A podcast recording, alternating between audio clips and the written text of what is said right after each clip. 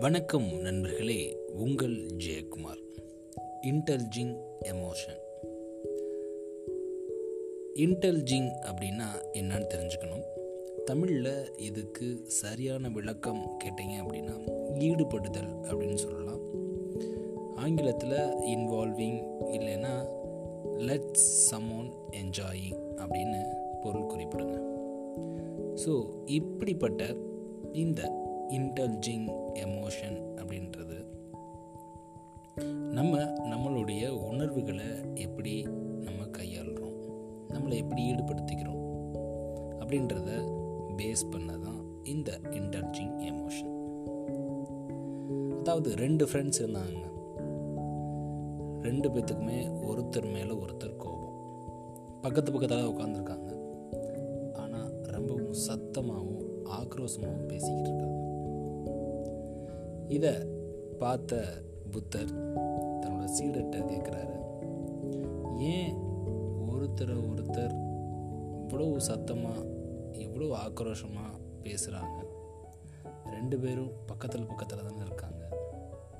ஏன் அவங்களுக்கு ஒரு வேளை காது கேட்காதா? அப்படின்ற மாதிரி கேட்குறாரு இதுக்கு சீடர்கள்ட்ட இருந்து சரியான பதில் இல்லை.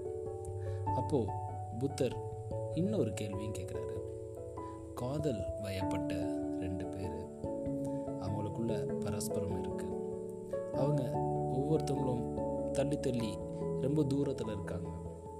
ஆனால் அவங்களுடைய அன்பை பரிமாறிக்கிறதுக்கு வெறும் பார்வையோ இல்லைன்னா அவங்களோட உடல் மொழிகள் மட்டுமே அவங்களுக்கு போதுமான ஒரு ஊடகமாக இருக்கே ஏன் அப்படின்னு சொல்லி கேட்குறாங்க இந்த கேள்விகளுக்கும் சீடர்கள்ட்ட இருந்து சரியான பதில் வரல.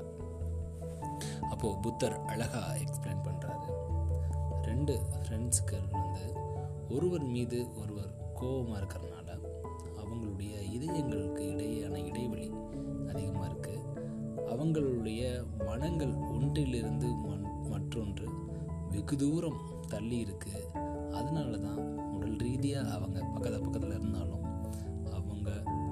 சத்தமாகவும் ஆக்ரோஷமாகவும் பேசுகிறாங்க அப்படின்னு சொல்லி சொன்னார். ஆனால் இந்த இரண்டு நபர்கள் காதல் வயப்பட்டவங்க இருக்காங்க பார்த்தீங்களா அவங்க வந்து இதயங்களும் மனங்களும் ஒன்றுக்கொன்று நெருக்கமாக இருக்கு.